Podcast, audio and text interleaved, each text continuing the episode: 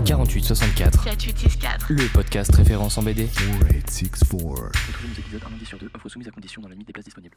Et bonjour et bienvenue à toutes et tous dans le dixième épisode de la seconde saison du 4864.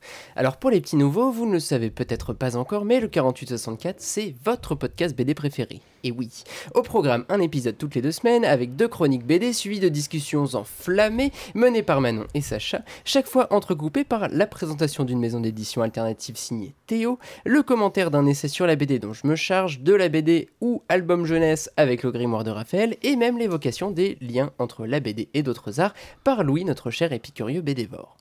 Vous apprendrez les surnoms de chacun des intervenants au fil des émissions, ne vous en faites pas. Sachez simplement que le 4864, c'est tout un monde, avec ses personnages et ses running gags que vous apprendrez à connaître au fil des émissions.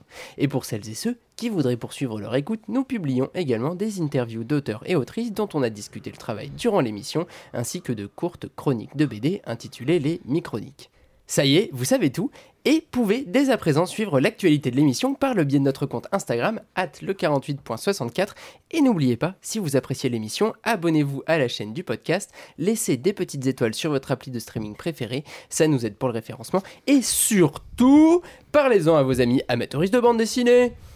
Bon, l'épisode du jour paraît avec une semaine de retard du fait du décalage de la diffusion de l'épisode spécial Q, initialement prévu la semaine passée pour la Saint-Valentin.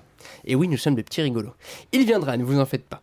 Mais nous avons donc décidé de le remplacer par un épisode spécial dépression. Wouhouhou Et nazi. Et nazi. Mais wouhou et, euh, et pas que. Mais bref, vous le découvrirez bien assez vite.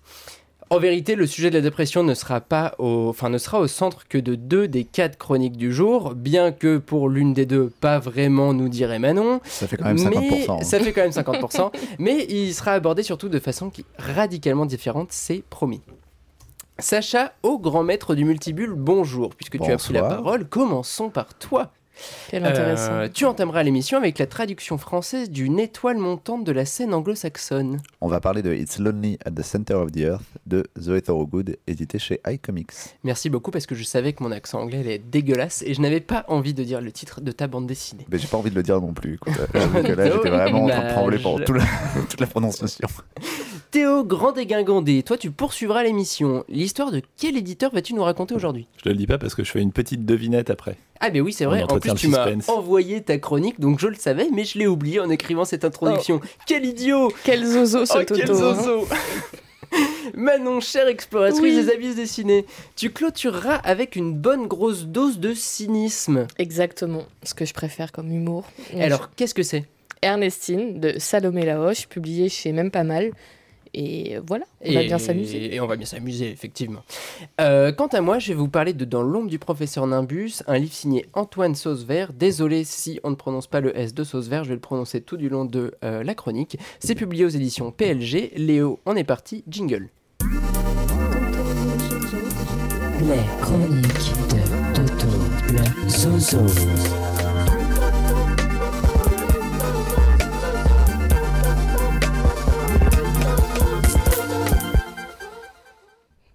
Aujourd'hui, je vous embarque pour un voyage, un voyage temporel qui plus est. Direction des temps reculés dont peu des plus de 20 ans se souviennent encore. Préparez-vous à remonter l'histoire de la bande dessinée jusqu'à une époque où l'appellation même n'était pas encore établie, imaginez.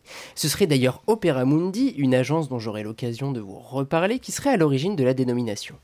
Durant notre périple, il sera question d'un personnage et de son créateur, surtout de son créateur d'ailleurs, car si le drôle de binoclard à cheveux uniques que nous allons suivre a rappelé des souvenirs d'enfance à ma grand-mère lorsque je l'ai mentionné pendant mes dernières vacances, son dessinateur est quant à lui un peu moins connu. Et son histoire encore moins. En fait, il a bien donné quelques interviews et des études de son œuvre ont déjà été publiées, mais rien d'aussi conséquent depuis bien des années. Une véritable enquête historique. Donc Antoine Sauzevert, que vous connaissez peut-être pour son site Top Ferrania, une mine d'or des internets, tout comme Gallica d'ailleurs, où il a pour charge la section BD, ou bien ses écrits dans des revues telles que la Crypte Tonique ou 9e art, un spécialiste de la bande dessinée du 19e et du 20e, début 20e, pardon, eh bien cet Antoine Sauzevert, Sauzevert, pardon, a eu accès à de nouvelles sources et de nouveaux témoignages et se propose à la lueur de ces nouvelles informations de nous relater l'histoire de. J'avais fait un suspense mais en fait je vous ai déjà donné le nom, le professeur Nimbus et son créateur André Dex, de son vrai nom André Pierre de la Canal.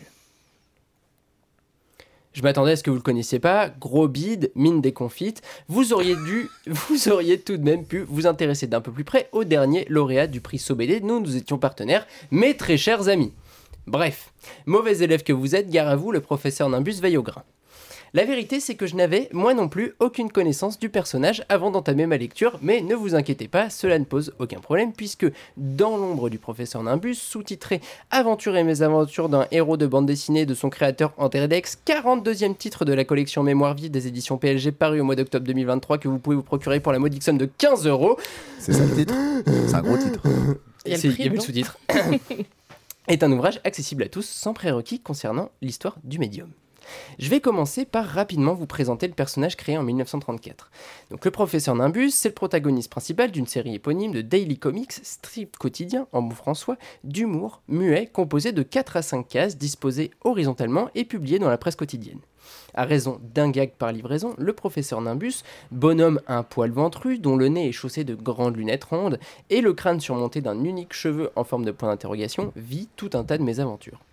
Pour citer l'auteur du présent livre, Nimbus est en vérité l'homme de toutes les situations, les plus communes comme les plus insolites, c'est le roi du système D. De nombreux strips jalonnent le livre pour vous permettre de comprendre le type d'histoire dont il s'agit, et une sélection figure même au milieu du livre. Il connaît le succès dans les pages du quotidien Le Journal, tiré à pas moins de 350 000 exemplaires, dans lequel il sera publié de façon quotidienne à partir de janvier 1935. Sa popularité grandissante et les tractations de l'agence de presse qu'il possède aidant, le professeur gagne la province par le biais de nombreux organes de presse quotidiennes régionales. Voilà le professeur face à un lectorat de plusieurs centaines de milliers de personnes, rien que ça.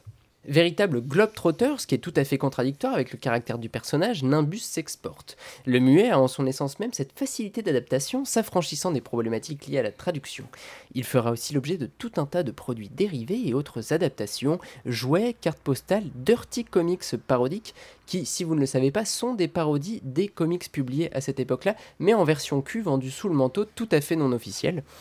C'est même l'un des seuls personnages français à bénéficier de ce type d'adaptation. Dessin animé, musical et même vaisselle, oui, il existe un jeu d'assiettes reproduisant des strips du Docteur Nimbus sous forme euh, arrondie, euh, des cases plus ou moins réarrangées au milieu de l'assiette. On les trouve sur internet, je les trouve sur le site Celency, ça vaut une fortune, mais euh, ma foi, c'est assez rigolo de voir que même les assiettes peuvent comporter de la BD. On est donc à deux doigts du phénomène de société, à tel point que Nimbus deviendra même une expression servant à désigner une personne distraite et farfelue. En nous introduisant à ce cher monsieur, l'auteur nous propose également de découvrir le milieu de la presse d'époque et resitue le personnage au sein d'une généalogie du strip muet. Les néophytes tels que moi découvriront les noms des strips concurrents ou tout au moins publiés à la même époque et apprendront que l'un des tout premiers strips muets à succès date du début des années 1860 et fut allemand. Il s'intitulait Max und Moritz.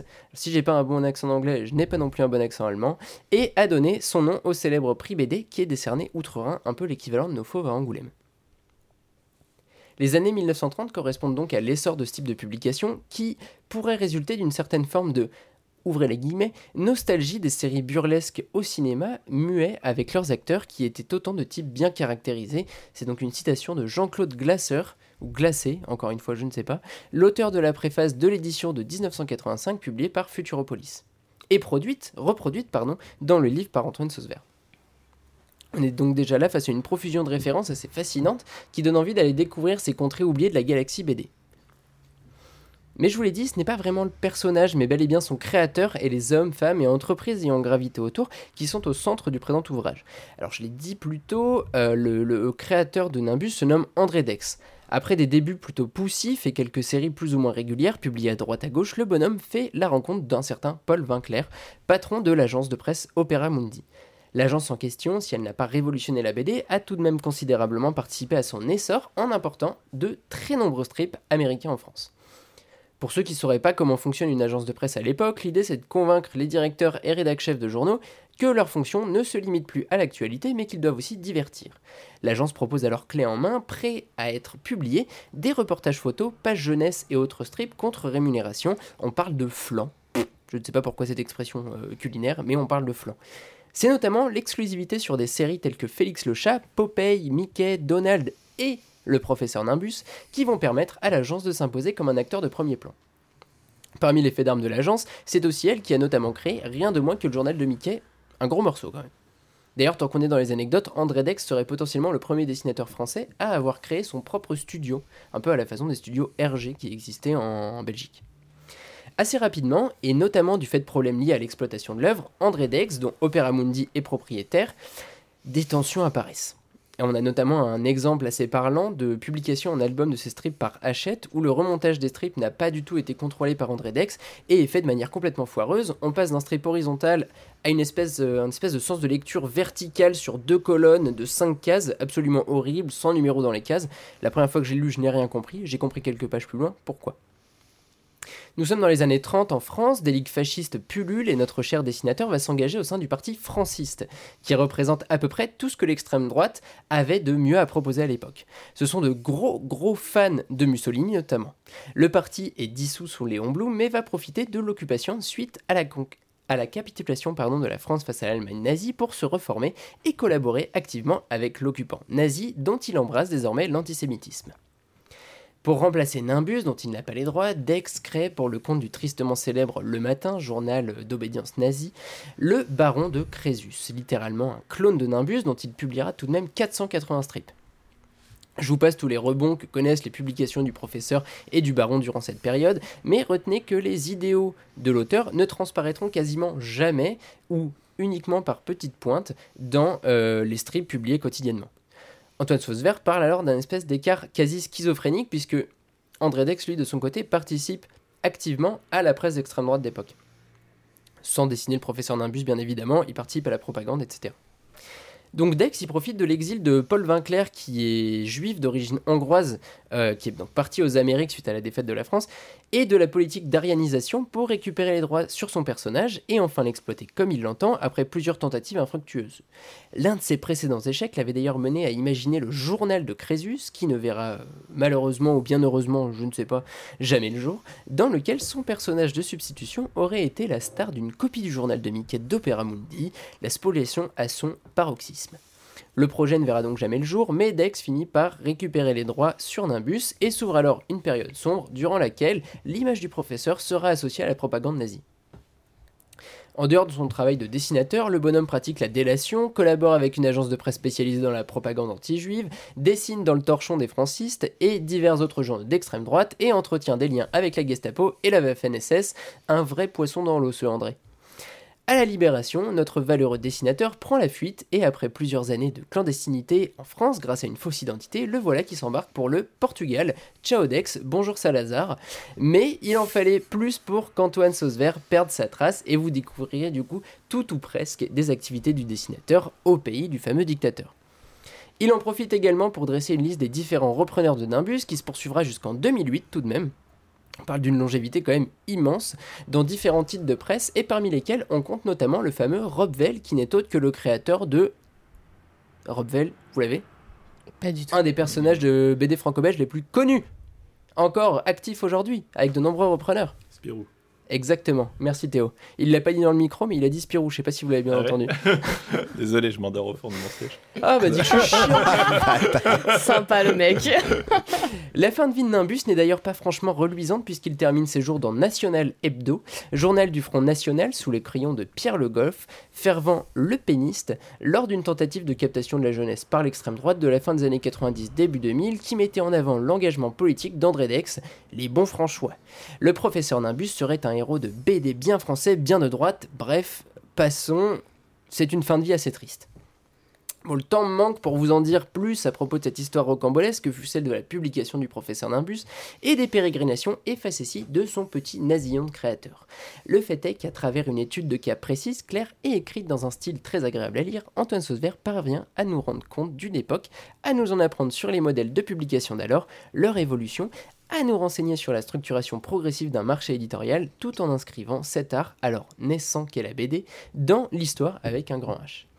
Un modèle du genre donc qui, si l'on devait pardon, être tatillon, souffre de quelques longueurs dues aux effets catalogues des panoramas de séries distillées ici et là, mais dont on comprend finalement le caractère euh, essentiel pour le lecteur, notamment le lecteur néophyte, dans l'appréhension de l'ampleur des phénomènes décrits. Une lecture que je vous recommande donc chaudement euh, à tout amateur de bande dessinée, d'histoire de la BD, d'histoire de la presse ou de la Seconde Guerre mondiale, et qui se lit comme une bonne histoire. Pourquoi pas même un cadeau pour le prochain anniversaire de vos grands-parents dont Nimbus pourrait se révéler être la Madeleine de Proust. Un prix SOBD à découvrir. C'est tout pour moi. Et B. Sacrée histoire hein, que Pareil, en celle vrai, de ouais, Monsieur c'est assez fascinant. Alors, il y a plein de mots-clés qui m'ont euh, qui, qui m'ont ramené dans le passé, genre Gallica. Ouais. Non, Non, mais- ouais. alors, il faut aller voir le travail d'Antoine Saucever euh, en, dehors même de, de ce livre. C'est hyper intéressant, euh, justement, ce, ce travail en fait d'historien de la bande dessinée qu'il fait. Euh, une histoire d'ailleurs qui, pendant longtemps, a été pas passée sous silence, mais euh, peu étudiée par les historiens de la bande dessinée. Les, les premières personnes s'est- euh, s'étant intéressées à l'histoire du médium, euh, dans les premiers mouvements BD-Phil des années 60, sont plus intéressés à la publication américaine et très très peu aux strips qui étaient publiés dans la presse. Et euh, c'est- venu avec les années ensuite quand on a dressé une histoire un petit peu plus grande de, la BD. Mais donc lui, il fait partie de ces personnes qui portent cette histoire-là. Et, et donc en ça, son travail est vraiment super intéressant à aller découvrir. Je connaissais pas spécifiquement le personnage du professeur Nimbus. Enfin, je pense que j'avais dû en entendre parler, mais Segal me disait rien. Par contre, je lis les strips. Et genre, euh, il y en avait un avec euh, où il repeint son sol. Mais oui. Et en fait, il Mm. peint son sol depuis l'extérieur et il retrouve coincé. Et t'es là, t'es en mode, mais cette blague, je l'ai lu dans Ouais. 15 trucs différents. Ouais. Et en fait, waouh. Non, non, par contre, il, est, il y a une très, un très gros héritage du professeur Nimbus et euh, beaucoup de dessinateurs et dessinatrices euh, de la génération que nous connaissons plus et qui sont plus republiés aujourd'hui euh, se sont clairement inspirés de nombreux strips muets de l'époque, dont le professeur Nimbus, mais, euh, mais pas seulement. Ouais. Il y en a des sacrément inventifs et un peu drôles. Ouais, ouais, ouais, non, franchement, moi, il y en a beaucoup, il y en a pas mal qui m'ont beaucoup fait rire. Et, euh, et l'histoire en elle-même qui se cache derrière, cette histoire un peu sombre, un peu tumultueuse, euh, qui est celle d'André Dex, euh, elle vaut son pesant de cacahuètes quand même. J'adore cette expression. elle est un peu désuète, comme le professeur Nimbus. Ça manque de cacahuètes autour de cette table. Ah, tu veux un petit peu de chips Il n'y a pas de maman. Et bah pendant que Sacha mange des chipsters, on va demander à Léo de lancer le magnifique jingle du maître du multibulle, puisque Sacha va, dans un instant seulement, nous parler du dernier livre de Zoé Sorogood publié aux éditions iComics, Léo Jingle. Le multibulle de Sacha. Non, c'est une blague en fait, j'ai rien à la bouche. On a toujours- on a toujours pas de chips. Toujours pas de chips, les conditions de travail sont vraiment désagréables. Bonjour, bonsoir à tous et à toutes. Euh, je suis content de vous retrouver pour la vraie première chronique de 2024. Waouh Alors vous allez me dire, mais Sacha, tu es fou. Nous sommes euh, mi-février. c'est le troisième épisode depuis le début de l'année. Ça y est, t'es en burn-out, mais qu'est-ce que tu fais? Calmez-vous. Quand je dis que c'est ma première vraie chronique de 2024, c'est parce que, bah, en fait, l'album dont je vais vous parler est sorti le 17 janvier dernier et il inaugurait le bal de mes coups de cœur lecture 2024. Alors, depuis le mois de janvier, j'ai lu plein de choses merveilleuses. C'était difficile de faire un choix pour cet épisode. Mais j'ai décidé de mettre à l'honneur une jeune autrice britannique très prometteuse, Zoé Thorogood. Je suis un peu mon, mon- mon exploratrice des abysses, t'as vu maintenant Waouh Alors désolé, j'étais en train de ravaler un roux. Ouais, trop bien. On est en pleine spoliation des personnages là.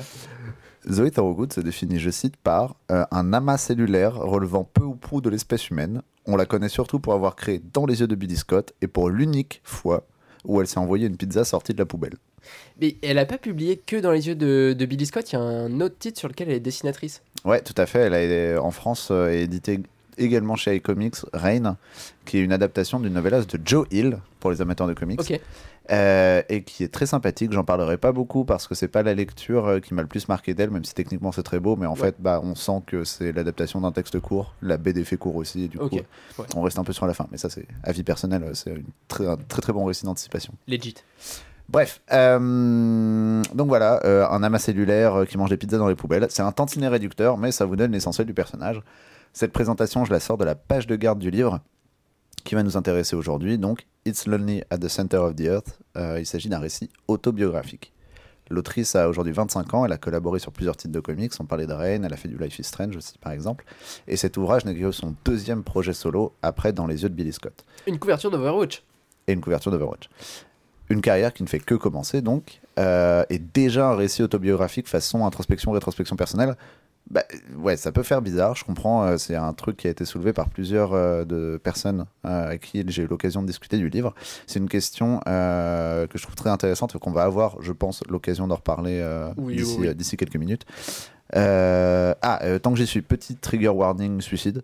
Oui. Voilà, c'est- ça me fait. c'est- c'est- Après, ça- l'autrice le fait elle-même dans le livre. oui, évidemment, mais je vous préviens pour cette chronique. Euh, donc, Zoé commence son ouvrage en nous racontant comment en juillet 2021, l'irrap- euh, l'irréparable a failli se produire. C'est dans cet acte de fin que réside la jeunesse du livre euh, que nous avons entre les mains. Elle se met à l'écrire, à le dessiner, sans savoir s'il paraîtra un jour. Après tout, c'est pas forcément le but. Est-ce que ça va intéresser les gens?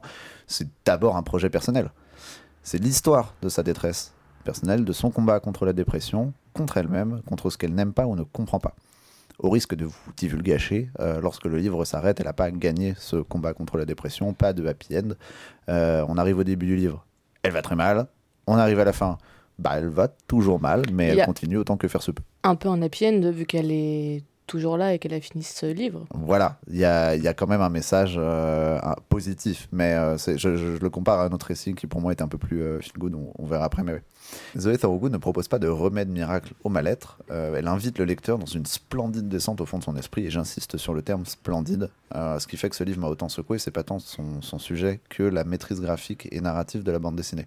Zoé Thorogood m'en a mis plein la gueule avec des découpages, des variations de dessins, de techniques, c'est extrêmement bien réalisé. C'est un album hyper riche, on pourrait parler de, de la manière dont elle représente chacune des personnes de son entourage, les jeux de couleurs, de noir et blanc, les différents avatars qui la représentent. Bref, il y a matière, il y a une vraie matière à disserter. Euh, son premier roman graphique dans les yeux de Billy Scott en mettait déjà plein la gueule. Euh, et euh, j'arrête pas de m'émerveiller du talent et du travail de cette autrice. Je trouve que c'est un livre juste, c'est un livre important, même si la thématique ou l'approche peut vous saouler. Allez lire au moins dans les yeux de Billy Scott et ne passez pas à côté des BD de Good parce que ce serait vraiment dommage. Bien d'accord. Je sais pas ce que En, si vous en aviez. ayant lu ouais. que euh, celui-ci, bien d'accord, parce que on est vraiment face à quelqu'un qui devrait marquer la bande dessinée de son empreinte euh, ces prochaines années. C'est ce que j'espère aussi. euh, Enfin, j'aime pas employer le terme de. Normalement, on dirait c'est une artiste ou une autrice euh, prometteuse. Ouais. Mais moi, je trouve que les promesses sont déjà tenues. En fait, elle est. C'est pas parfait. Ah, je pense qu'on va pouvoir en mais discuter. elle- c'est pas parfait. Mais je trouve qu'elle a déjà. Enfin, elle a déjà un niveau de, de taré. Et, euh, et, euh, j'ai hâte de voir comment elle va continuer à évoluer et progresser. Quoi. D'ailleurs, Bah, elle aborde la question aussi dans la bande dessinée. C'est ce que j'allais Et dire. de ouais. la pression que c'est. Tant qu'on fait une pause euh, Ouais. dans, dans ta chronique, parlons-en, parce qu'elle Euh, en parle. ma chronique est finie. hein. Ah, ouais. Ah, bah parfait. Mais alors, mais on- elle en parle de ce poids, Oui. justement, le, le, le, le poids de cette étiquette d'étoile montante qu'on qu'on lui accole. Et C'est Kieron Gillen, je crois, qui dit euh, que c'est euh, l'étoile montante du comics ou un truc comme ça. Ouais. Euh, Mm, mm, mm. ouais, tu m'étonnes euh, lorsque t'as fait une BD, euh, la pression que c'est. Quoi. Une BD, description internet et, euh, et beaucoup de personnes qui l'ont repérée avant même qu'elle débarque en festival pour montrer ses planches, d'après ce que j'ai compris. Euh, elle était un, un petit peu attendue en fait. Bah ouais, c'est ça.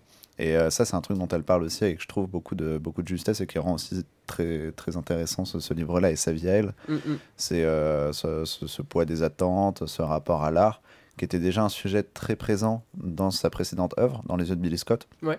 Je fais une aparté, mais donc c'est édité chez Bubble Edition. Euh, on remercie euh, Bubble Edition de nous avoir euh, fait euh, découvrir en France ce- le, le travail de Sorgood. C'est l'histoire d'une autre euh, artiste qui a une expo à faire et en fait à ce moment-là elle découvre qu'elle est en train de perdre progressivement la vue. De là ça nous rappellera un petit peu la, La méduse, de. Boom. Ouais. Y aura, ça va pas partir, du, enfin ça va pas parler du même sujet. C'est un peu le même procédé, c'est le même point de départ, mais ça parle pas du tout de ça parce qu'après elle va partir, elle va rencontrer plein de gens, elle va essayer de faire son expo malgré tout. Ça parle beaucoup plus du rapport à l'art, à l'artiste, à la création, le pourquoi, euh, pourquoi faire ce qu'on fait, en fait tout simplement, et pourquoi elle, elle fait ce qu'elle fait. C'est très inspiré aussi de sa vie parce qu'elle a vraiment eu un épisode où elle a- enfin, on lui a annoncé qu'elle risquait de perdre une partie de sa vision. Ok. Je crois qu'a priori pour l'instant ça va, mais dans le futur peut-être qu'elle elle risque de, de, de perdre une partie de sa visibilité. Espérons qu'étoile filante, ne, qu'étoile montante Voilà. ne deviendra pas étoile filante. Et, euh, et par contre, euh, c'est vrai que comme elle dit dans It's Lonely at the Center of the Earth, dans le, le personnage de Billy, elle a mis beaucoup d'elle-même. Et quand tout le monde a commencé à lui faire des retours de fou furieux sur son personnage, bah, ça, lui a, ça lui a fait hyper bizarre à elle parce qu'elle n'a pas du tout cette vision de d'elle, de ce qu'elle a pu mettre, de ce qu'elle a pu créer, ou euh, de ce qu'elle propose et de ce qu'elle représente en fait. Et ça devient très, très intéressant de ce conflit entre sa vision d'elle, la vision qu'elle a de la vision qu'ont les gens d'elle. Enfin, Mhm. C'est plein de trucs hyper, euh, hyper chouettes. Donc bref, je sais pas ce que vous avez pensé de la BD. Euh, bah, moi, je suis pas aussi enthousiaste que vous, pour le coup. Euh, je J'ai pas que- encore dit que j'étais enthousiaste, me regarde pas comme ça, Théo. Manon non plus. Non, mais alors, ouais, en fait, euh, au départ, j'étais plutôt, euh, plutôt satisfait, j'avançais bien dedans, et en fait, je me suis un peu lassé au bout d'un moment, et ça m'est un peu tombé des mains, et je sais pas, et je me l'explique pas parce que le, le sujet me désintéresse pas. Euh, récemment, j'ai bah, eu d'autres lectures. euh, bah aussi sur, sur la dépression ou sur d'autres traumas personnels. Euh, et, euh, et qui m'ont vachement euh, intéressé et, les- et les- et les- et j'ai été beaucoup plus pris par la lecture de- du début à la fin quoi. T'as des titres à nous donner? Ouais, ben, le travail de Julia Vertz ou, ou Myriam Mal, même si du coup c'est un peu horrible de, de comparer, dire ouais, Zoro Zoro Good, j'ai bien aimé, mais euh, je, préfère, euh, je préfère le travail de Oui, tel non, autre sûr, sur, but, euh, la dépression et sur le. C'est plus pour permettre d'avoir d'autres visions euh, de, de, de la façon Ouais. de représenter ça. Oui, oui, oui. Mais du coup, j'ai du mal à me l'expliquer parce qu'en plus, même, euh, effectivement, c'est c'est assez riche dans l'expérimentation euh, euh, graphique, formelle et Mm, tout. mm. Et, et bah, j'aime bien ça a priori, mais euh, ouais, je sais pas. Là, Mm. j'arrive vraiment pas à m'expliquer. Ouais. Manon? Alors. Peut-être qu'en en écoutant Manon, on trouvera l'origine du blocage de Théo. Alors, Hmm. je suis un peu comme Théo aussi. J'ai pas trouvé l'origine du blocage.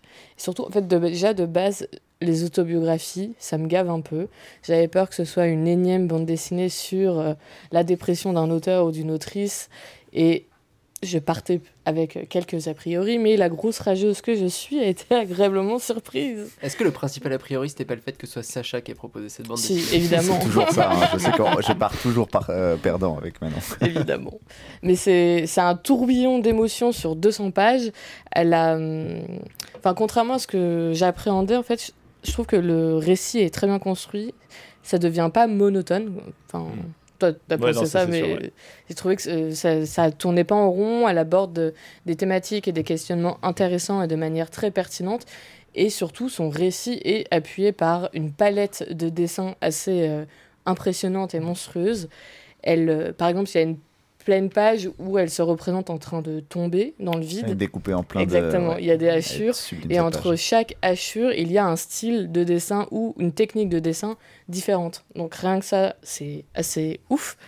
Et euh, qu'est-ce que je voulais dire d'autre? Et oui, et par exemple, les, les personnages anthropomorphes, j'adore sa tête de smiley un petit peu là. Elle qu'elle est trop bien, la représente, tête de c'est Smiley, ouais. super malin. Et à la fin de la lecture, je sais pas, j'ai bien aimé, mais il me manque un petit truc. Et je saurais pas quoi dire, c'est assez frustrant. Mais par contre, euh, ça donne envie de suivre son travail, de voir ce qu'elle va sortir par la suite, en espérant que ça se passe bien. Et toi, Toto? Ben, écoute, moi j'ai été euh, embarqué euh, assez agréablement aussi. C'est pas du tout le genre de livre qui au départ euh, me, me botte particulièrement. Je comprends le côté énième récit sur le sujet, etc. Je me suis fait par contre complètement happé par justement ce dont parlait Théo. C'est toute l'intelligence graphique dans le découpage. Tu parlais de la. De la page qui reprend la couverture d'Overwatch avec euh, qui Oui. reprend la position de Tracer Ouais. bah celle-là, elle était, elle était dingo. Enfin, moi, Mm, j'ai mm. trouvé ça trop bien. Euh, un des personnages qui m'a fait le plus rire, c'est peut-être la petite gamine qui pleure, qui est l'une de ses, enfin pas l'une de ses personnalités. Elle souffre pas d'un trouble dissociatif de la personnalité non elle plus. dans le passé. Quand Un de ses avatars. Un de ses avatars, ouais, voilà. Euh, au moment où elle, elle décide, euh, où d'autres disent, oh putain, on en a marre qu'elle pleure. Dit, bah, j'ai qu'à l'effacer. Elle l'efface, case d'après, elle est plus là, et elle la fait revenir à la case suivante. Mais ça, mais c'est trop malin. Plein de petits jeux comme ça qui sont vraiment des, des jeux de médium où je me dis que là, ok, on est vraiment face à quelqu'un qui est capable de réfléchir à ce qu'elle fait et de créer du sens dans son récit à partir des outils de la bande dessinée et pas simplement de l'écriture Mhm. ou du dessin. Ça, je suis mais 100%, 100% client. Euh, je me suis senti un peu horrible. Son malheur m'a fait rire à de nombreuses reprises. Bah, elle est marrante. Elle est marrante. Elle est marrante. Moi, j'ai trouvé marrante. C'est pas le genre d'humour qui me fait rire au départ. L'auto-apitoiement sur soi-même, ça a tendance à vite me gonfler. Euh, j'ai l'impression qu'il y a un truc où euh, c'est un peu une position confortable que de faire de l'humour à son propre sujet là-dessus. Parler d'autodépréciation en s'autodépréciant et en disant à quel point ça lui fait du mal, je me dis que c'est pas forcément se faire du bien. Si ça lui a fait du bien de dessiner ça, parce qu'elle l'explique au départ, elle dessine cet album, c'est six mois de vie, pour justement un truc, euh, il y a un côté un peu exutoire là-dedans, une tentative d'aller mieux.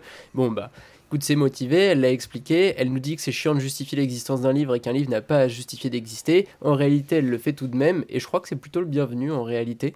Mais euh, non, moi, une lecture que j'ai très appréciée et dont j'aimerais bien qu'on discute peut-être certaines euh, scènes que j'ai trouvées particulièrement marquantes et qui questionnent euh, sa.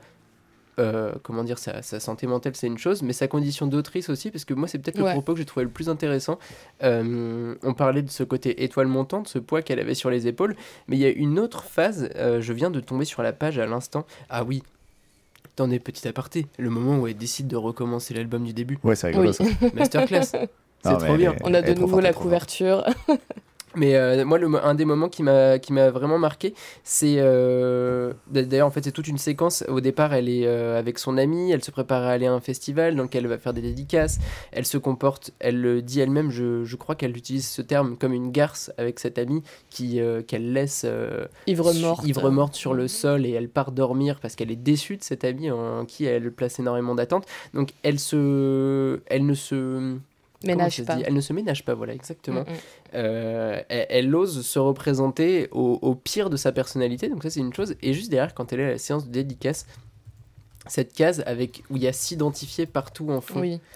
Et le problème du fait de lorsque tu es auteur, l'œuvre ne t'appartient plus une fois que tu l'as que tu l'as publiée. Les lecteurs peuvent s'en emparer, peuvent s'identifier à ton personnage. À ce moment-là, c'est la publication donc de Dans les yeux de Billy Scott, puisqu'elle est en train de faire celle-là. Euh, ce n'est pas un récit annoncé comme autobiographique. Non, mais euh, ça se sent à la lecture euh, sans connaître que, euh, en fait, t'as- enfin, t'as beaucoup de l'autrice dedans. Mais... Sans connaître la vie de Thorogood, en fait, tu le sens, tu vois. Et tu vois, le fait que les personnes viennent et lui disent euh, Je me suis identifié à vous et tout, je comprends l'espèce de, de, de vide abyssal face auquel l'autrice s'est tenue à ce moment-là. Ça doit être absolument horrible à vivre. Et toutes ces petites choses, justement, de la vie d'un artiste qu'elle a réussi à distiller tout au- long de l'album, je crois que c'est ça qui m'a le plus intéressé, plutôt que euh, les questions sur sa santé mentale euh, qui sont euh, bah, importantes à discuter, mais peut-être déjà discutées par ailleurs aussi bien, quoi. Tu parles de la vie de l'artiste, mais moi je trouve que c'est des questions qui parlent juste de la vie de la jeune femme qu'elle est. Et en fait, enfin, encore une fois, elle est pas bien vieille, tu vois, elle Ah oui, est non, à peine c'est plus jeune que nous. Et en fait, moi je sais que c'est un album qui, euh, qui m'a fait un peu le même effet que c'est très con ce que je vais dire, mais euh, que Evangelion, lorsque j'ai vu Evangelion. je vais Ah ouais, laissez-moi ouais, finir, la laissez-moi finir, laissez-moi finir. From Mecha to Zoé. Sorogood. Parce que voilà, Evangelion, pour ceux qui ne savent pas, c'est pas que des mechas et, et des adolescentes en juste au corps. C'est une réflexion C'est métaphysique. une réflexion euh, aussi beaucoup sur euh, le rapport à la solitude, la dépression, tout ce que tu veux. Et en fait, moi, quand j'ai vu Evangelion, je me suis dit, putain, j'aurais aimé voir ça plus jeune. Et en fait, j'ai lu cette BD et je me suis dit la même chose. Je me suis dit, c'est une BD que j'aurais aimé lire à un autre moment de ma vie, quand je me sentais moins bien dans mes baskets. Et je pense que euh, ça, ça m'aurait fait du bien de lire ce genre de BD-là, tu vois. Et euh, j'entends tous les gens qui disent qu'ils en ont marre du récit autobio, qu'ils en ont marre des gens qui racontent leur petite vie et qui se lamentent sur leur existence et tout. Bah déjà, les lisez pas, en fait. Enfin, Oui. tu vois, le livre est là et t'as pas besoin de le lire et on s'en branle. Non, et puis il existe problème, des, récits autobiographiques hyper importants qui ont jalonné l'histoire de la bande dessinée et qui sont pas de simples autobiographies nombrilistes et qui ont quelque chose d'autre à raconter. Et puis si les auteurs les font, c'est qu'ils ont besoin de le dire. Il y a un truc dans la création artistique qui relève euh, plus de la, de la pulsion créatrice parfois que simplement du calcul euh, Oui, pécunier mais le- voilà, l'auteur a pas besoin de se justifier d'avoir envie de créer quelque chose. Voilà. Et après, c'est au lecteur de faire la part des choses de- dans euh, les, les- les ouvrages auxquels il va être confronté ou pas, tu vois. Genre, euh, alors, j'allais dire, ton libraire va pas venir te forcer à lire ce livre. Si, parce que c'est très bien et que c'est le travail de ton libraire de faire ça. N'allez pas Mais dans la de librairie manière de générale. Ce que je veux dire, c'est que personne t'oblige à le lire. Tu veux pas lire euh, la vie d'une jeune femme de- euh, et d'une jeune autrice. Bah, tu la lis pas. Oui. Et elle, elle a pas à se sentir mal de faire un livre sur un morceau de sa vie, tu vois. Non, non, non. non. Et, euh, et en fait, moi, ça m'a rappelé un autre livre, très intéressant aussi et très bien réalisé, qui était sorti en août dernier. Mhm. Euh, ça s'appelle Sur le bout des doigts de Colin Attard. C'était sorti chez Ankama, si mes souvenirs sont bons. Euh, ouais, août dernier.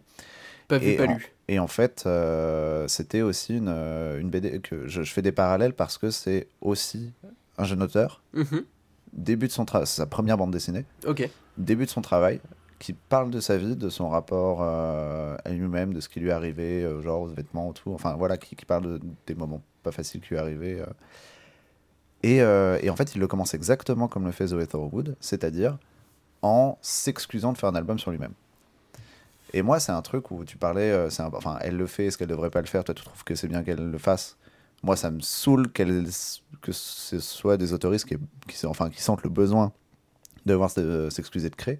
Bah, moi, je Mais- trouve qu'à partir du moment où elle se dit qu'elle a pas à le faire, mais qu'elle le fait quand même, elle a réfléchi et ça a une fonction dans son récit. Elle a pris Ouais, de mais- la distance par rapport à son travail. Ouais, En voilà. fait, ce que, voilà, ce que je trouve intéressant, c'est que là, on est sur des récits autobiographiques qui n'ont pas un truc de. C'est, pas euh, voilà, des, des auteurs qui reviennent sur 60 ans de carrière, euh, où j'en étais, où j'en suis aujourd'hui. Mm, mm, mm. C'est des gens qui sont en mode je ne sais pas où j'en suis aujourd'hui, et ça, c'est un outil pour essayer de trouver ça, de trouver cette place.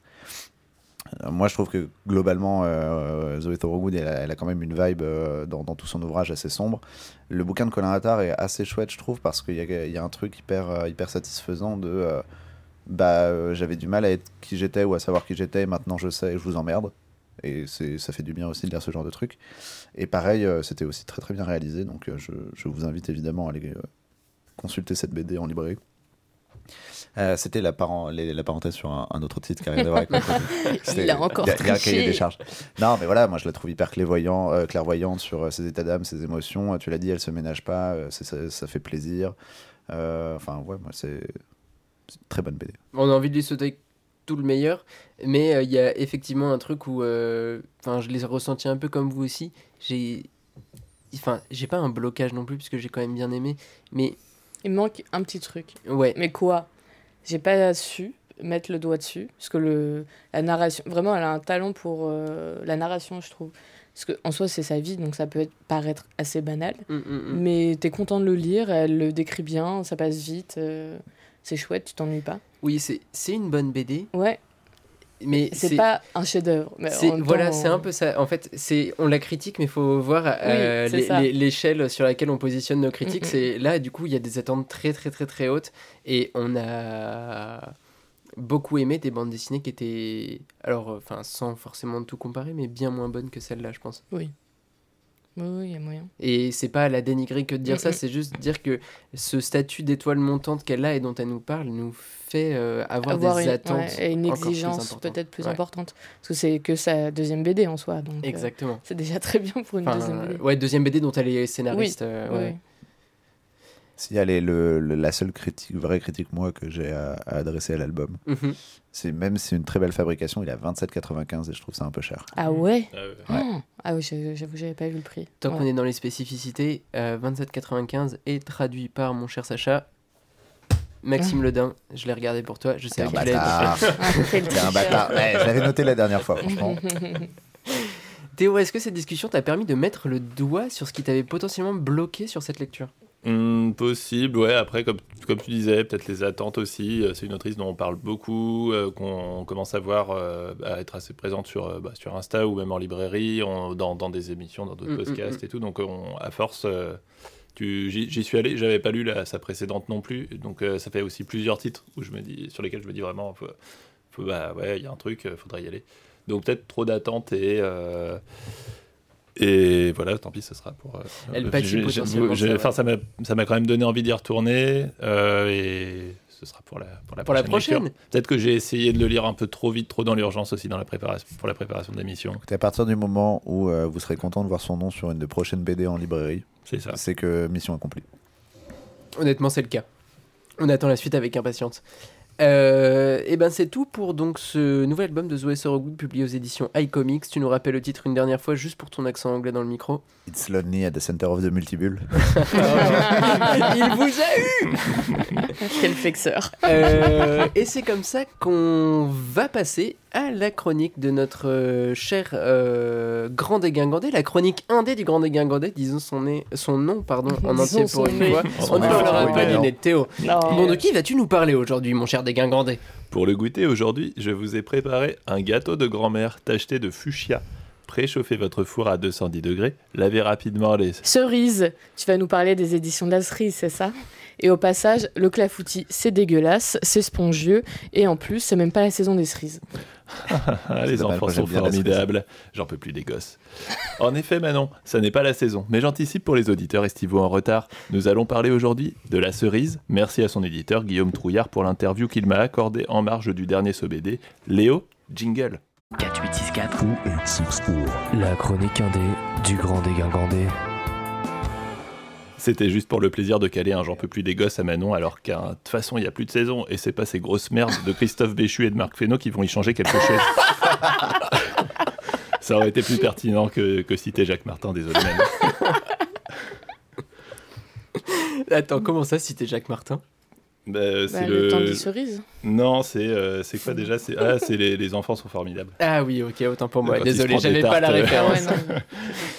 Mais rappelons que Théo est un peu plus vieux que. Ouais. Euh, C'est plus d'actualité tout ça.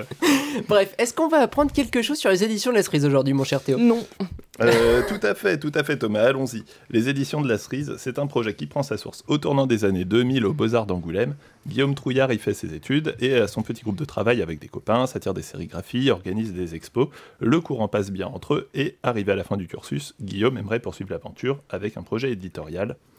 Il peine à maintenir une dynamique de groupe, qu'à cela il lance seul son projet, une sorte de revue collaborative sans abonnement, dont le premier numéro pa- paraît en janvier 2004 et le second en janvier 2005, c'est Clafoutis. On y vient. En janvier 2006 vient la cerise sur le gâteau, la publication d'un premier livre pour la maison écrit par Guillaume Trouillard lui-même, lequel il y en fenouille. Avoue que t'étais trop fier de ton gâteau sur la cerise. Le Euh, de ta cerise sur le gâteau, fait. pardon. Moi, je peux soir, hein, tout ce qui est jeu de mots. Allez, le, le clafoutis sur la cerise. Euh, et donc, euh, Le Calilion Fenouille. Euh, c'est le premier livre. Ouais. Euh, c'est une fausse biographie farfelue d'un personnage fictif au destin assez ordinaire, mais qui parfois prend des chemins très inattendus, faisant de sa vie une sorte d'œuvre d'art. Euh, voilà. Très bien, je connaissais pas, mais euh, je découvre et euh, bah, je serais très content de le feuilleter.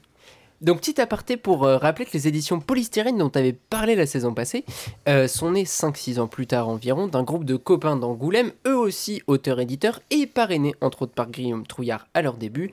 Euh, les collectifs, tu leur fais la part belle, Théo. Exactement, ouais, c'est ça. Et il y a une relation assez durable entre eux, euh, qui ne s'est pas limitée à ça, on va le voir. Euh, je vais vous parler du travail de Guillaume, de la ligne de la maison. Juste avant, je vais en décrire la nature dans les grandes lignes pour que chacun situe un peu.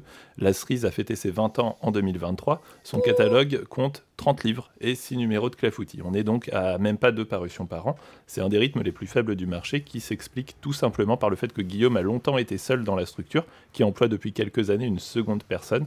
Euh, J'ai pas les détails, mais grosso modo, elle est là pour euh, gérer toute la partie plus administrative de la vie de la maison, qui est bah, très riche. Quoi. Et alors, si je dis pas de bêtises, euh, au dernier festival d'Angoulême auquel notre cher maître du multibule est passé, il y avait une exposition dédiée aux éditions de la cerise à l'occasion de leurs euh, 20 ans et qui est encore visible parce que je crois que l'accrochage se poursuit encore après le festival. Je n'ai pas la date de fin, mais vous pouvez aller checker ça sur le site du festival sans aucun problème.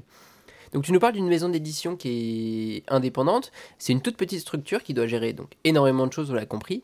Euh, D'autres arrivent à avoir un rythme de parution quand même un petit peu plus soutenu et je, enfin, je ne sais pas encore exactement pourquoi. Euh, ben, indépendamment des moyens dont la maison dispose, il y a aussi la politique de l'éditeur. Pour la cerise, le rythme de parution n'est pas juste une conséquence incontrôlée de ses faibles moyens. Il est pas une fin en soi, mais Ouais. une, une volonté de, de prendre le temps d'accomplir un travail bien fait en, en s'affranchissant de logiques hyper productivistes. Juste si on compare à d'autres maisons, euh, dont on a parlé ici, euh, qui ont à peu près le même discours sur la production. Il y a l'employé du mois, qui sort beaucoup plus de BD à l'année, alors même qu'ils Mhm. sont euh, aussi auteurs-éditeurs. Mais bon, c'est un collectif déjà. Oui, oui. Chez ça et là, Serge, il n'est pas auteur déjà. Oui. Et si comme Guillaume, il est seul à la tête de son projet, lui, par contre, il a 3-4 employés avec lui, dont un à la création graphique, et aussi il paye euh, des freelances pour le lettrage, par exemple. Je cite ces deux travaux-là, de création graphique et de lettrage, parce que, pour le coup, c'est des boulots à part entière que Guillaume accomplit. Peut-être pas systématiquement, je voudrais pas la faire à l'envers à des gens, mais il le fait très régulièrement à la cerise. Oui, c'est quand même déjà un travail conséquent à réaliser Ouais, et ça prend du ouais, temps. Ouais, c'est vraiment énorme. Et le, le meilleur exemple pour, euh, pour parler de ça, c'est le, le travail qu'il accomplit sur la série La fille maudite du Capitaine Pirate C'est de génial Jérémy Bastian, qui est euh, la série euh, qui, a, qui a vraiment marché très fort pour la cerise. Euh, si vous est déjà passé sous les yeux, vous savez que le texte est pleinement intégré au dessin, à la composition. C'est un livre en anglais à la base que Patrick Marcel a traduit pour la cerise. Mais euh, donc ce, ce texte, ce nouveau texte en français, il a fallu adapter son intégration au dessin. Pourquoi pas en bricolant, en redessinant par moments. Mhm. Le lettrage aussi est ouf. Ça demande un travail particulier en plus de le reprendre. Et vu le dessin de Jérémy Bastian, il n'y avait pas intérêt à gâcher les planches euh, en faisant, euh, en faisant n'importe quoi. Donc ça, bah, c'est Guillaume qui l'a fait. Euh, je vous invite à aller regarder une petite conférence qu'il a donnée en marge d'une expo à la Maison Fumetti à Nantes pour les 20 ans de la cerise. Euh, vous trouverez ça sur YouTube, euh, c'est, elle, est, elle est bien montée avec des images aussi de l'expo, c'est, parfait. Euh, et vous aurez plus de détails sur son travail. Mais ouais, en gros, il explique à quel point cette série était un enjeu pour la cerise, comment il a eu de la chance aussi de choper les droits pour l'édition française et comment il, il voulait être sûr de ne pas gâcher le projet. Quoi. D'accord. Euh, parce que des ratés, voilà, il explique qu'il en a eu aussi sur d'autres titres de son catalogue par le passé. Mais j'avais pas, euh, je pense, conscience du succès qu'avait été la fille maudite du Capitaine Pirate pour, euh, pour la cerise. Bien que j'adore la série, j'avais je savais pas que c'était devenu vraiment un truc qui était porteur pour la maison d'édition. Et mais du coup, je me demande un petit peu comment il intègre tout ça au reste du catalogue. Hum, Non, bah, j'allais dire, en, en succès, euh, ils avaient une reine est en automne qui était en lice et qui a remporté un prix l'année dernière. Ouais, mais Alors, qui est plus beaucoup récent. Ouais, qui est plus récent. Mais... Bah, il y avait la pre- le premier volume de La fille du capitaine pirate, c'est quand? Oh, Ça, Ça date. Ouais, ça Ah ouais, a déjà? 10 ans, je pense. Enfin, c'est c'est à peu près à la moitié de leur, euh, de, de leur catalogue, enfin, de, de leur euh, existence. Ça Ok, mais bah, pour moi, hein. c'était. euh, ah, le temps passe vite. Je vous le fais pas dire. il fait les questions et les réponses. Mais donc, ouais, bah, c'est ouais, une très belle série euh, qui a rejoint les ouvrages du fond de pas mal de librairies. Mhm. Si vous l'avez pas encore lu, vous aurez vraiment pas de mal à la trouver. Elle est présente, il n'y a même pas besoin de la commander. Euh, L'occasion de dire au passage que pour préparer cette chronique, je me suis commandé une bonne partie du catalogue de la cerise, qui est là d'ailleurs. La pile Euh, est monstrueuse. et tout est encore disponible à la commande. Vraiment, c'est un truc de ouf. Tout est dispo dans leur, dans leur catalogue pour une maison de 20 ans. C'est c'est quand même pas mal. C'est qu'ils assurent la réimpression. Et ouais. Euh, ou ils vendent pas, je sais pas. Ils assurent réimpression. pas. non, non. Euh, mais voilà, comment décrire ce catalogue? Bah, il, est, il est assez diversifié, euh, même si certains thèmes, techniques, origines, époques aussi, ils sont particulièrement bien représentés. Euh, mon, mon expérience de ce catalogue, bah, c'est la suivante. Déjà, euh, quelques nouveautés glanées au fil de ces, des sorties de ces cinq dernières années, en commençant par les quatre détours de Songjiang, euh, que Guillaume Trouillard a écrit avec Alex Chauvel de Polystyrène Incroyable. sorti en 2020. Euh, donc c'est un Leporello qui vise à reproduire la narration en frise des rouleaux traditionnels chinois où l'on suit quatre amis du sage Song Jiang venus de loin prendre ses conseils. Pour le coup, un livre typique du travail de la cerise, ils ont choisi le format livre accordéon parce qu'il leur semblait compliqué de faire un rouleau. Ce qui est assez drôle puisque fin 2023 est sorti Ours liquide du même Alex Chauvel, une vrai. BD, euh, une BD frise qu'il a réussi justement à éditer sous forme de rouleau chez un éditeur allemand qui s'appelle Round Not Square. Bref, ça leur semblait compliqué parce que tous ces livres hors format, hors du format commun, on va dire, euh, on les produit plus en France. Or, eux veulent imprimer en France. Euh, donc là, ils ont dû inventer euh, leur chaîne de production, euh, puisqu'ils ont fait imprimer des bandes de 1 mètre chez l'imprimeur habituel de la cerise à Bordeaux. Ils ont récupéré ces bandes, les ont assemblées eux-mêmes en mode pur artisanat avec des bénévoles, des amis. Puis après, il a fallu renvoyer tout ça à l'imprimeur pour euh, coller à la couve. Euh, ensuite, euh, que ça leur, renvoie, ça leur soit renvoyé eux, je crois, pour qu'ils y passent le petit bandeau qui fait que le livre se tient bien. Enfin bref, Il y a vraiment ce souci de bien faire les choses Ouais. tout ça pour produire localement tout en rentrant dans leurs frais. Incroyable.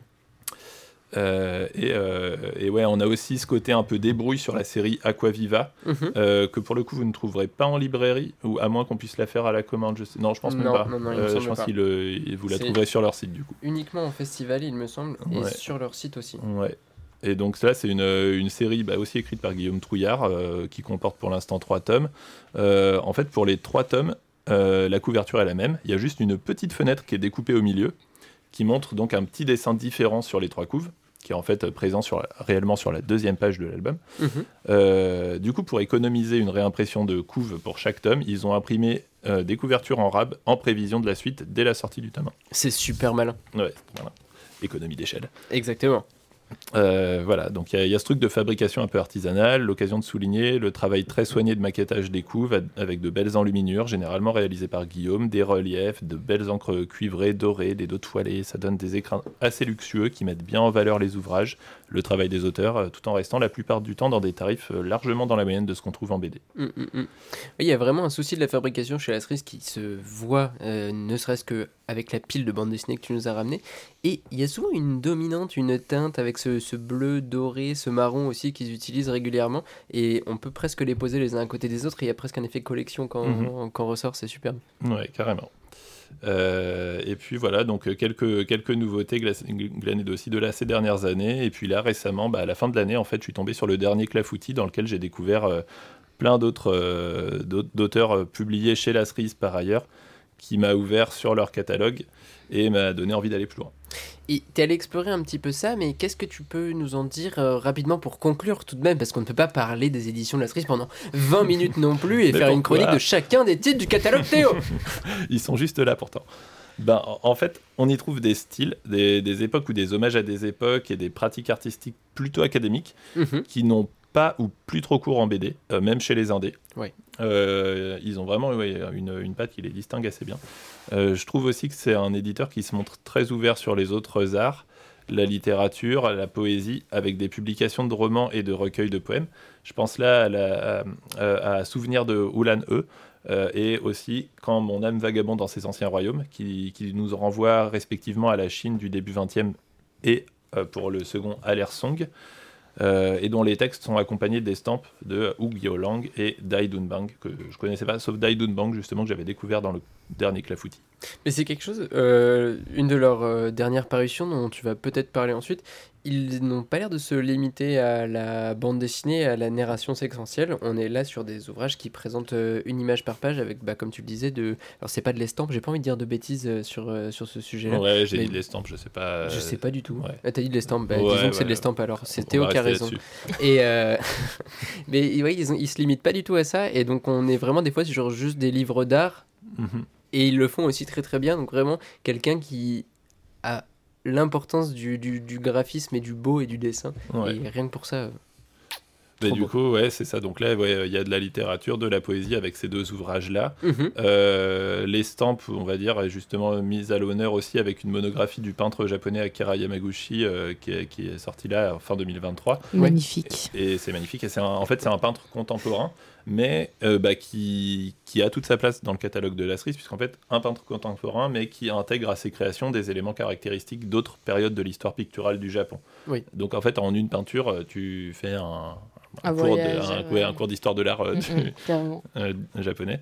Et euh, voilà, donc littérature, poésie, peinture. Maintenant, il y a aussi la musique, avec une sorte de biographie de Biggs Beiderbecke, qui est un jazzman du tout début 20e. Ah, je veux bien que tu nous en dises un peu plus de celle-là parce qu'elle m'a beaucoup inti- intrigué justement. Ouais, et ben, bah, j'ai, moi j'ai beaucoup aimé. Et euh, en fait, j'ai vu dans la, dans justement, le, je pense, euh, dans, dans la conférence qu'il a donnée à la Maison Fumetti, Mhm. il en parle comme bah, d'un un de ses premiers bouquins en fait, sur lequel justement il a des regrets un peu sur la fabrication qui font que suite à ça, il a été un peu plus, euh, un peu plus euh, regardant en fait sur le, le travail de, de son imprimeur et tout. Ok, d'accord. Donc, enfin, bon. euh, alors, sans... sans dévaloriser le livre et tout, qu'est-ce qui lui a pas plu dans la fabrication de celui-ci? Je sais plus exactement. Je Ok, sais même ouais. pas s'il en parle vraiment. Il y a peut-être eu des, des merdes un peu de, qui ont fait qu'il y a eu des réimpressions qui ont tardé. Ça peut être aussi des problèmes comme ça dont il a Mhm. parlé.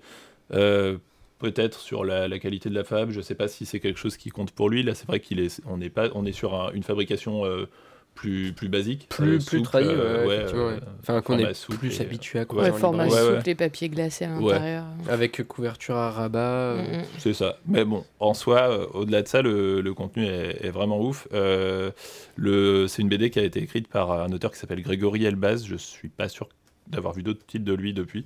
Euh, Il y a une ambiance fantasmagorique. On n'est pas sur une pure biographie. Euh, c'est ce qu'ils appellent une biographie. Un, un- euh, je sais plus. Je crois que c'est Thierry Grunstein qui fait une préface. euh, dans laquelle il, il compare, enfin il, il parle, euh, il compare ce- euh, cette biographie, cette façon d'écrire une biographie à un mouvement qui s'appelle, un genre qui s'appelle la biographie spirituelle que je connaissais pas.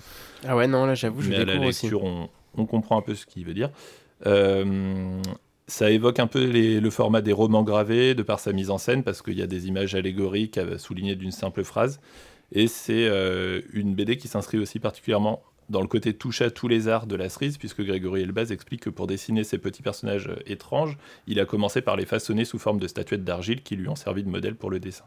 Alors c'est très drôle juste parce que c'est vraiment la petite anecdote, mais Grégory Elbaz, euh, il se trouve qu'il fait un tout petit, enfin il fait de, pas un tout petit peu, c'est même je pense son boulot à plein temps, de l'illustration euh, jeunesse, notamment de couverture et aussi de, de dessin chez l'école des loisirs, Ricochet et consorts. Et euh, c'est lui qui s'est occupé de l'illustration du livre Bobard et compagnie, euh, dont l'association qui produit le podcast La Cap Studio va réaliser une micro-adaptation avec des enfants des écoles de, de Villejuif. Donc vraiment les, les lignes se recoupent, c'est génial, merci Tout est lié. J'avais pas du tout trouvé tout ça. J'avais pas du tout trouvé tout ça. Mon travail est nul. Je... L'association, savoir. Vraiment comme ça. Good. Non, bah, je que. Grégory c'était un, c'était comédien français.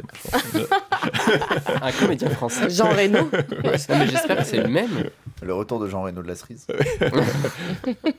Non mais voilà, pour finir, euh, la BD est pas en reste puisqu'on on en explore aussi différentes formes narratives en allant du côté du, lopo, du leporello, on l'a dit, mais aussi du lian hua hua, euh, qui est un Quel ancien, forme, un ancien format de proto-BD euh, chinois, aujourd'hui passé de mode là-bas, euh, avec euh, Au pays du cerf blanc. Euh, qui est préfacé par euh, notre ami Laurent Mélican, Mm, mm, euh, qui raconte justement qu'il, quand, quand il a découvert le Lian Wawa à un festival de Shanghai, je crois, il, il a foncé dans une librairie pour alors acheter des dizaines et des dizaines d'exemplaires qu'il a mis dans sa valise, et tous les Chinois se moquaient de lui en disant Mais qu'est-ce que tu lis? On lit plus ça depuis 70 ans dans, dans notre pays. Bref, donc euh, des BD muettes aussi. euh, avec euh, Otto dernièrement qui était, qui était ouf aussi. Euh, des BD de Jérémy Perriot. Euh, non, comment il s'appelle?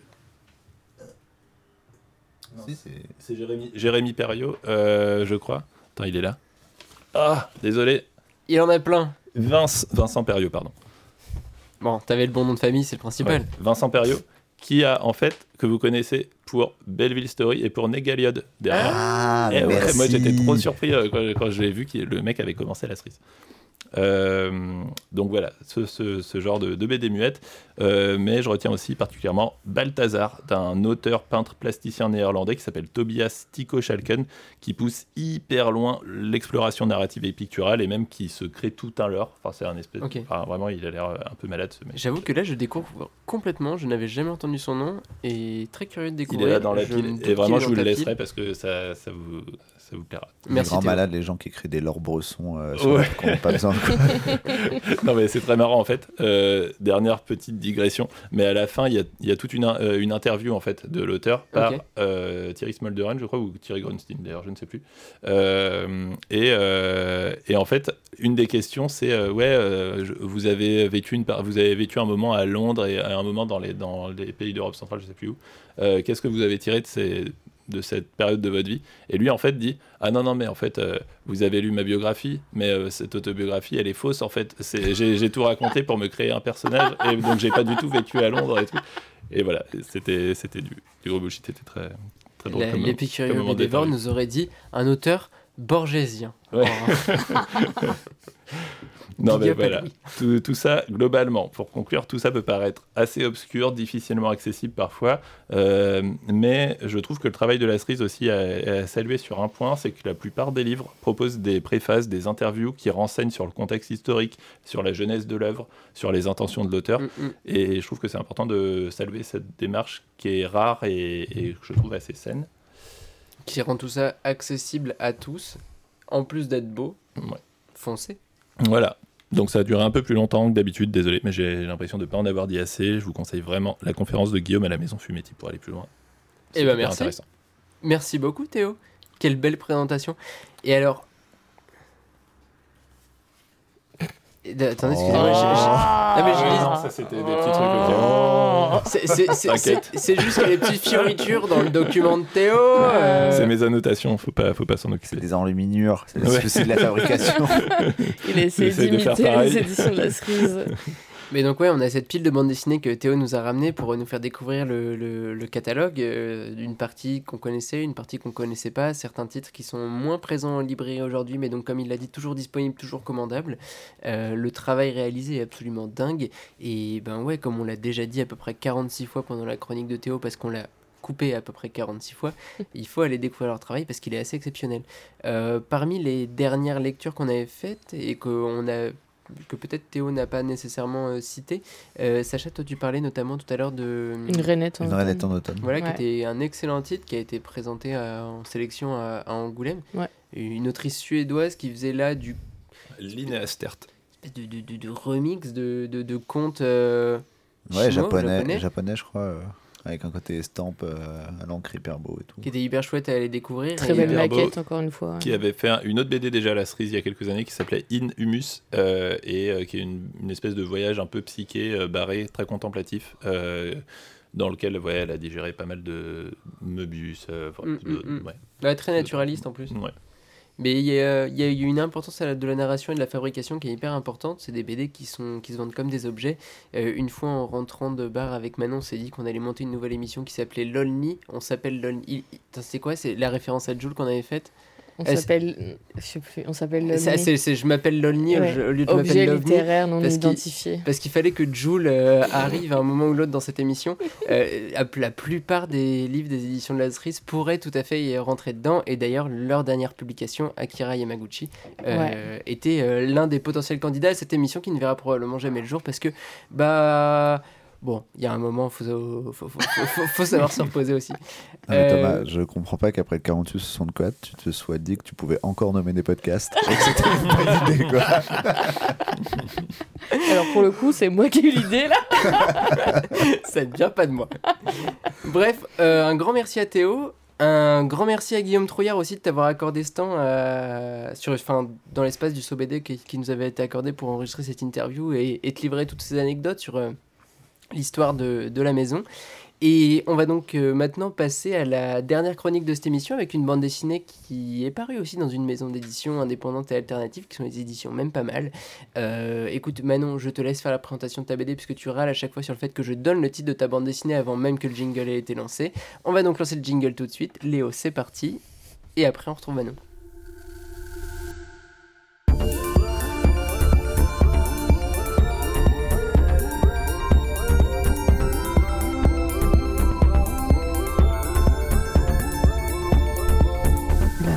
Des abysses.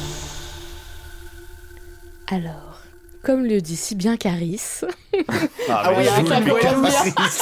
Avec une voix Oh douce. comme le dit si bien Caris, je suis capable du meilleur comme du pire, mais c'est dans le pire que je suis le meilleur. Le rappeur originaire de Sevran a-t-il eu une vision prémonitoire lorsqu'il écrivit ces lignes? Voulait-il nous prévenir de l'arrivée sur Terre dix ans plus tard d'un personnage de BD nommé Ernestine, qui allait pousser tous les curseurs de la malveillance à leur maximum et chaque fois se surpasser? Désolé de vous décevoir, cette chronique ne répondra pas à ces questions. Vous ne saurez donc peut-être jamais si l'interprète de Bison, dont est tirée cette citation, est le prophète d'une religion dont Ernestine est la vénérée. Vous allez par contre apprendre à adorer cette petite rousse, parce que bordel, qu'est-ce que c'est drôle. Donc, Ernestine est le second livre de Salomé Laoche, après le très sobrement nommé La vie est une corvée, paru aux éditions exemplaires en 2020. On pouvait y lire une compilation de strips d'humour autobiographique publiés sur son compte Instagram, dans lesquels l'autrice faisait la part belle à l'autodérision. Je m'étais déjà bien bidonné en le lisant à l'époque, mais certains strips particulièrement verbeux souffraient assez clairement du format très contraint d'Instagram, et j'avais hâte d'enfin la découvrir sur je fais des grosses guillemets avec mes doigts, une vraie BD, j'entends par là une bande dessinée pensée pour une publication en album.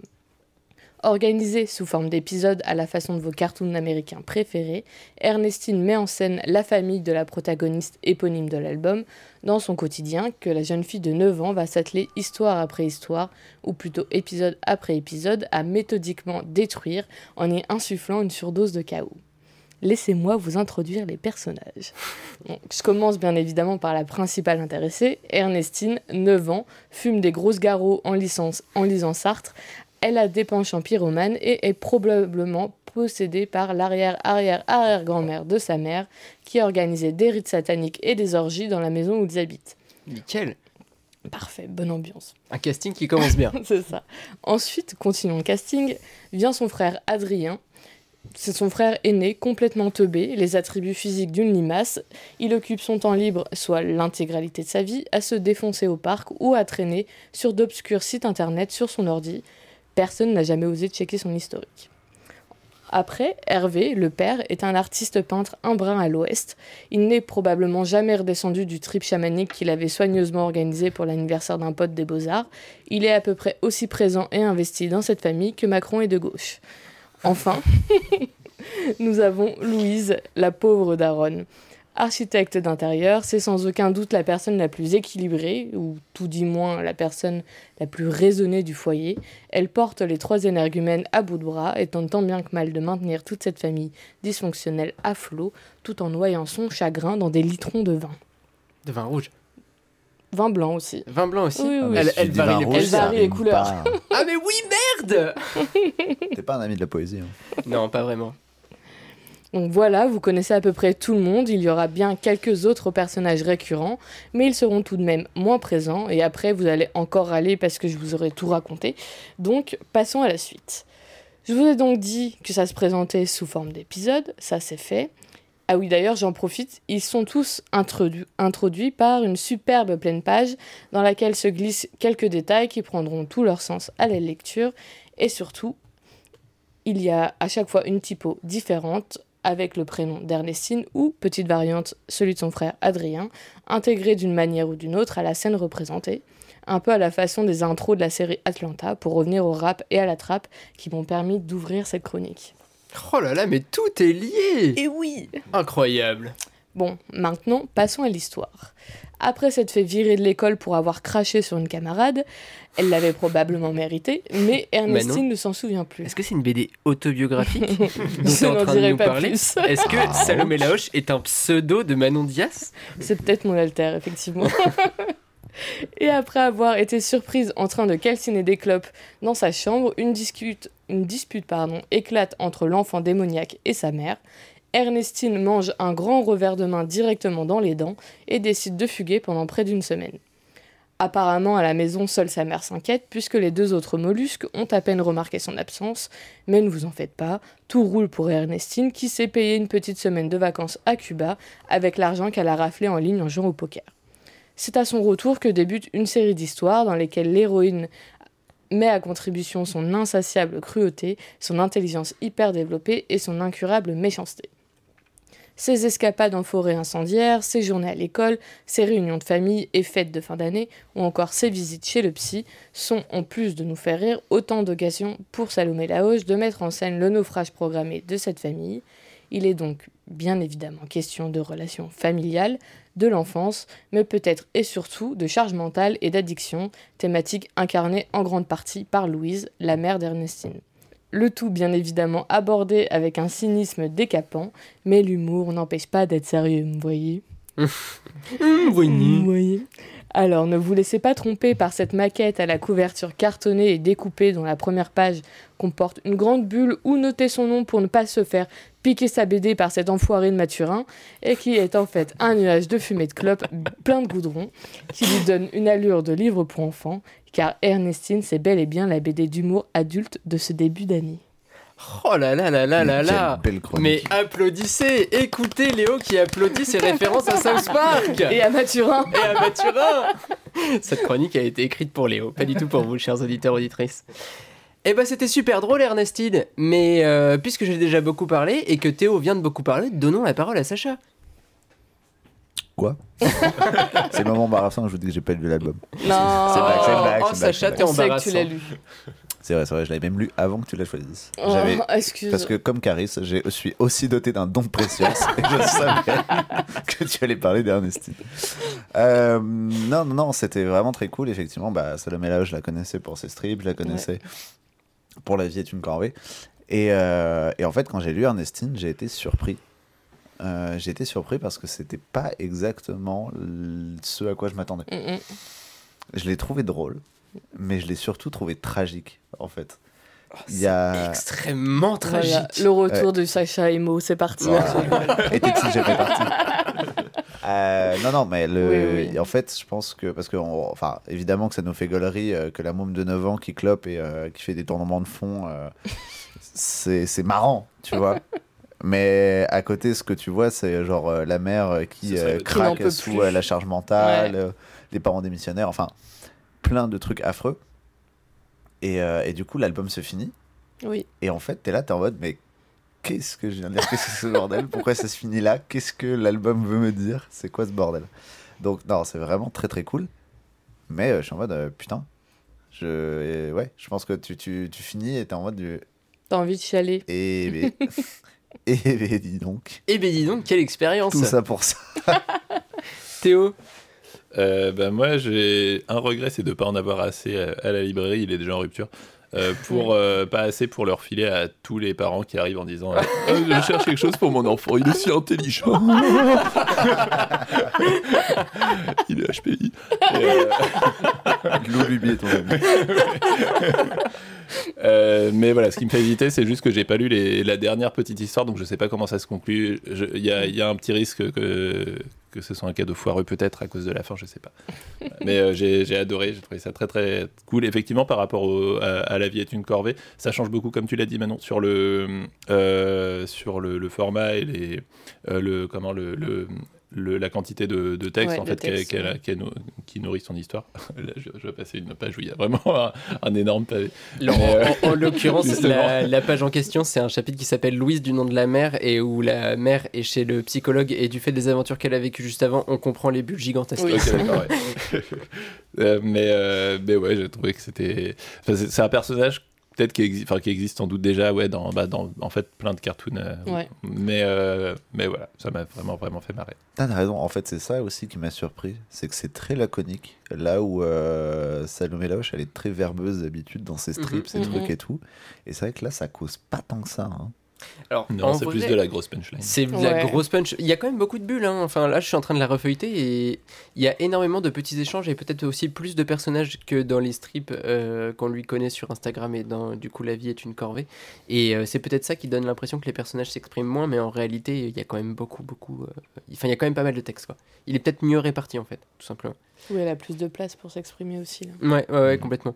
Mais euh, on parlait euh, d'autrices prometteuses avec euh, Zoé Sorogood. Euh, Excusez-moi, mais Salo et Laoche, Ah ouais, c'est incroyable. incroyable.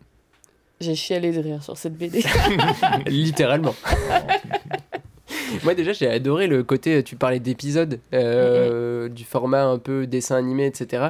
Euh, le fait que tu un Christmas special, que tu un, un épisode Halloween, d'Halloween ouais. aussi, ça m'a fait penser aux Simpsons, il n'y avait aucun doute Ou à là-dessus. South Park. Ou à South Park. Et il y avait un truc où, tu vois, dans, dans, dans tout son personnage, enfin, moi, j'ai presque. Enfin, le, le dessin s'y prête pas forcément, et je suis pas sûr que ça s'y prêterait, mais ça pourrait être un cartoon débile, trash, comme ce que j'adore regarder. Et pour ça, je crois que j'ai adoré le lire. et Ernestine est une gamine absolument horrible. Certaines scènes sont absolument horribles, mais. Certaines autres sont aussi beaucoup plus intelligentes qu'il n'y paraît, avec un sous-texte dont tu parlais, et où je pense, de- sur lequel je pense qu'on peut revenir un petit peu plus longuement euh, pour, euh, pour dire que c'est pas juste un album, euh, C'est pas que du lol. c'est pas que du lol. On parlait de Jules tout à l'heure. Avec Caris et Jules, on est vraiment Ah parti ouais. sur un épisode spécial rap, j'adore. mais Louis revient quoi. Ah ouais. la, la culture légitime n'est plus présente dans ce podcast. Mais, euh, mais Louis donc, nous oui, aurait parlé de l'actionnisme viennois. Ah, mais merci de m'avoir Oui. appris ce qu'était l'actionnisme viennois, Salomé Laoche Mais oui, non, mais je pense qu'on peut parler peut-être un petit peu plus aussi de ce que raconte l'album en toile de fond, qu'on développe un peu sur le sujet. Tu parlais de la mère notamment. Oui, qui euh, subit sa famille en fait. Mm, mm. Et qui est la seule à essayer de faire en sorte que ça fonctionne et que tout le monde soit à peu près bien. Et à la fin, je vais pas. Non, j'avais parlé de la fin de l'album, mais je vais pas raconter la fin. Racontons pas la fin. Ouais, euh, ouais. Allez lire la. Mais c'est vrai, quand on en a parlé, tu m'as parlé d'elle presque comme la personnage principale en Ouais. fait. Mais je en pense vrai, euh, parce que c'est la. Bah, c'est une bande dessinée sur Ernestine, mais clairement, la Daronne est la, la personnage, la deuxième personnage principal. Mm, mm, mm. Et... Ouais, J'avais un renversement comme ça du, du, enfin, du, ouais, du, du protagoniste qui se fait où finalement au travers d'Ernestine t'as le portrait en creux de sa mère et qui Ouais. va prendre de l'importance. Et du Les fait deux du- fonctionnent vraiment de pair, ouais. Mm, mm. Bah, je pense que du fait du... que tu es un personnage principal absolument irréaliste et exubérant euh, à sa manière, ça fait que le seul personnage qui a pas l'air d'être un cartoon c'est la euh, mère. Mm. prend d'autant plus d'importance et tu t'identifies d'autant plus aux problématiques euh, et tu t'impliques d'autant plus dans son histoire à elle que en fait c'est c'est elle ton ton lien avec la réalité. Mm, mm. Ouais, c'est l'ancrage. Ouais, non, euh, moi, moi, j'ai trouvé ça génial.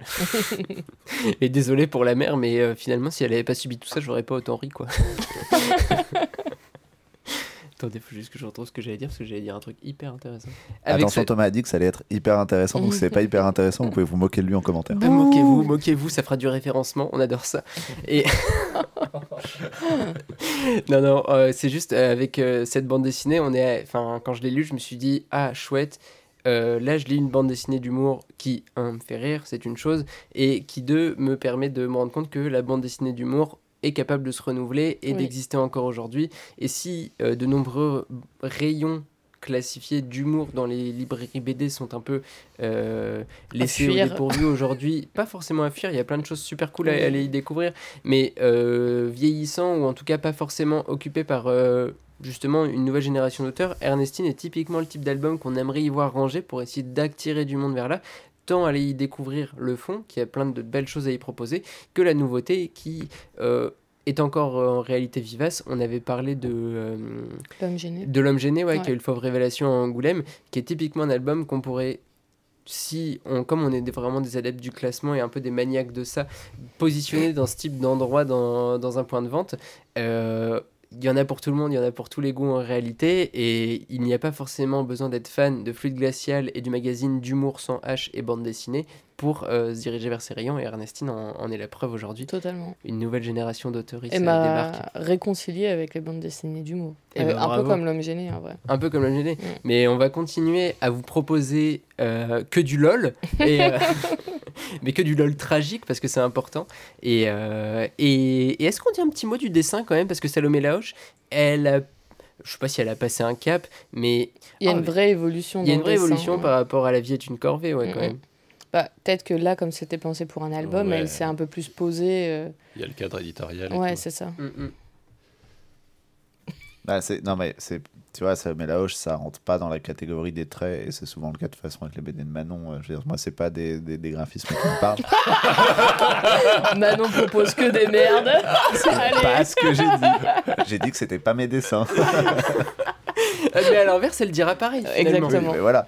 Et euh, là-dessus, on a dit, mais c'est un plaisir parce que euh, ça beau pas être mes dessins, bah, c'est hyper bien rythmé, c'est hyper bien séquencé, c'est hyper bien construit, ça fonctionne trop bien. Mm, Parce mm. que c'est pas juste de raconter des blagues rigolotes, faut que le dessin l'accompagne, ouais. suive. Enfin, c'est tout un truc de symbiose, tu vois, de faire de la BD d'humour.